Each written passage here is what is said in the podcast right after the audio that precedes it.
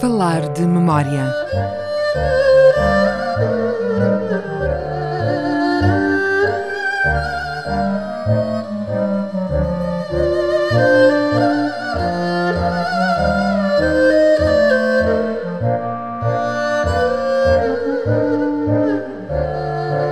Viva, sejam bem-vindos a falar de memória, sempre com João Guedes. Meu nome é o Pinto. Falamos hoje de Santa Sancha, é nome de bairro e também de um palácio que fica neste que já se chamou Tanque do Mainato, em vez de bairro de Santa Sancha. Fica na Colina da Penha, uma das zonas mais pitorescas de Macau, onde um dos homens mais ricos do território, no século XIX, o Barão de Cercal, decidiu construir um palacete. Mal imaginava o Barão, António Alexandrino de Melo, a história que depois veio a desenrolar-se, João. Exatamente, ora bom, é interessante, uh, começa logo pelo Barão do Cercal e, e os quiproquós cá de, de Macau. Nessa altura, quem era arquiteto aqui também era o, o Tomás de Aquino, que é o homem que faz uh, quase todos os monumentos de, de, dessa época de Macau são do Tomás de Aquino. Porquê? Porque o Tomás de Aquino era mais ou menos o chefe de um serviço que seria o que se poderia chamar proto-obras públicas e de maneira que. Era encarregado das grandes obras. Exato. E Exato. muitos projetos também do de Cercal, por exemplo, o atual Palácio do Governo. Ora, exatamente. Há alguns que não se tem a certeza de quem é que os traçou. E entre eles conta-se Santa Sancha e o, e o, e o próprio eh, Palácio da Praia Grande porque eles são de facto assinados por Tomás de Aquino, mas uh, o Barão de Cercal era também arquiteto. Aliás, era, ele tinha duas licenciaturas, ele tinha sido, formou-se em engenharia em Londres e depois uh, formou-se em arquitetura em Itália. E de maneira que tinha essas duas licenciaturas.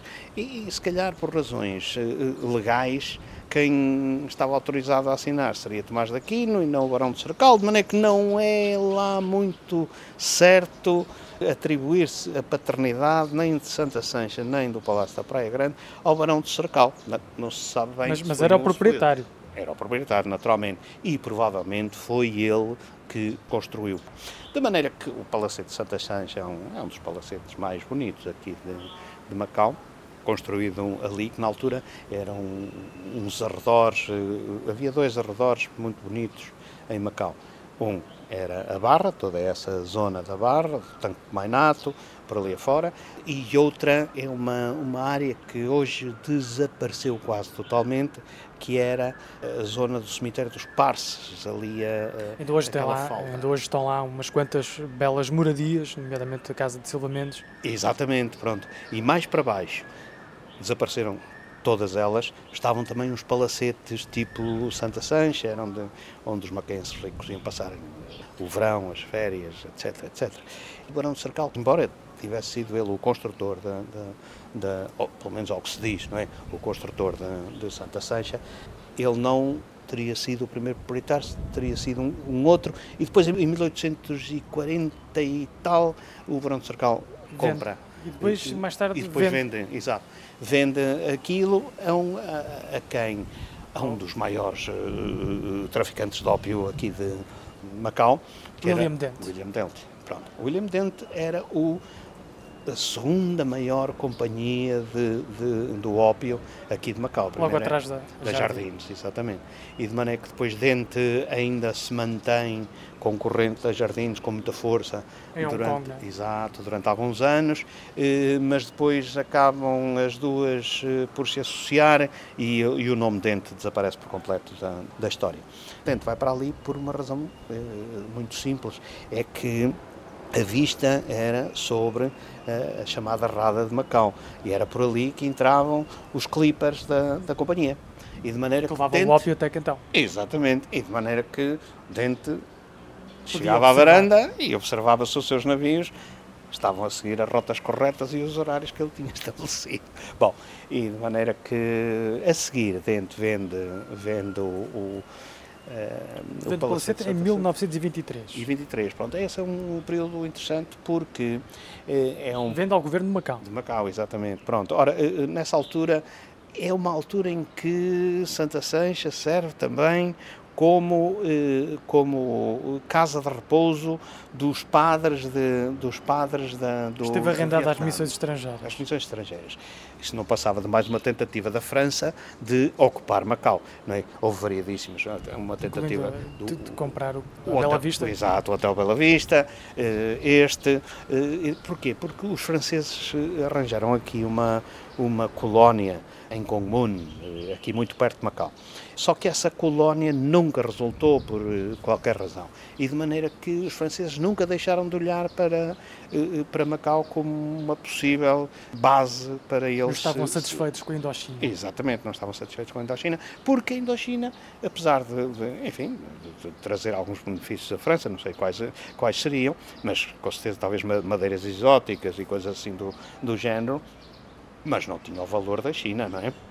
Se eles conseguissem pôr o pé eh, eh, aqui mais a norte, as coisas seriam completamente diferentes. Só que eles, eh, o mais que conseguiram foi chegar a Xangai. Em Xangai, eles viveram em associação com os ingleses e, portanto, quando em associação com os ingleses, já se sabia que era sempre uh, os franceses eram subalternizados, não é? E de maneira que por isso é que eles nunca deixaram de olhar para, para Macau. Bom, nessa altura, os anos 20, eram os anos da, da divisão da China, dividida uh, pelos senhores da guerra, não é? que dominavam o país, de maneira que todas as potências estavam a ver onde é que se podiam uh, instalar firmar, e retalhar a China, é, ficar com, com, o seu quinhão. Exatamente, e de maneira que, pronto, uh, o, o, o Palacete da Santa Sancha foi mais um desses. Depois, o Palacete é comprado, comprado por, por, por um homem que já falamos aqui, que é o governador Rodrigues Rodrigues, de, de, de, que adquire aquilo, e depois... Inicialmente era residência de verão. Exatamente, pronto. Dos governadores. Só, é, só, vem a ser, só vem a ser residência permanente residência, oficial. É com o, o, o governador Tamagnino Barbosa, exato. Portanto, Tamagnino Barbosa, aliás, morre Tamagnino Barbosa Exatamente. morre no Palacete. Em 1940, creio. Exatamente. Eh, já em plena guerra, de maneira que... E, e, o Palacete foi também lugar de outra morte célebre. Exatamente. Ora, quem, quem ali está é António Patrício, o grande, o grande poeta e Também do simbolismo, como, simbolismo, como Camilo Peçanha. Camilo Peçanha. Interessante essa, essa coincidência, verem os dois, os dois símbolos do simbolismo virem morrer simbolicamente morrer a Macau. E do que isso é muito. António Patrício curioso. estava aqui hospedado e a caminho de Pequim, onde ia ser empossado o embaixador. embaixador né? exato, embaixador de Portugal em Pequim. Aliás, eh, há ainda uns escritos de António Patrício, feitos aqui em, eh, em Macau, não sei se estão ou não publicados, mas eh, existem. Nessa altura, portanto, é também em Barbosa, então, o governador que decide deixar o Palácio da Praia Grande e passar a residir, de facto, em Santa Sancha. O que durou bastantes anos. Sim, portanto, depois até ao fim da transição. Portanto, o último governador a residir em Santa Sancha foi Vasco Rocha Vieira e depois disso Houve um interregno em que Edmundo Wall, chefe do Executivo, não residiu e agora voltou outra vez com este chefe do Executivo, passou a ter a sua residência em Santa Sancha, eh, embora não no Palacete, mas sim numa residência que foi especialmente construída nas traseiras do Palacete, que é a residência oficial de, de Chusayon. Antes de 1999 era bastante comum o Palacete de Santa Seixa ser aberto para eventos públicos. Eh, hoje a história é bem diferente e poucos são então os que têm o privilégio de atualmente conhecer o seu interior. Pode seguir-nos em memoriamacau.blogspot.com e também no Facebook, basta procurar por Falar de Memória. Estamos também, claro, na página da Rádio Macau na internet. Obrigado, João. Até para a semana. Obrigado.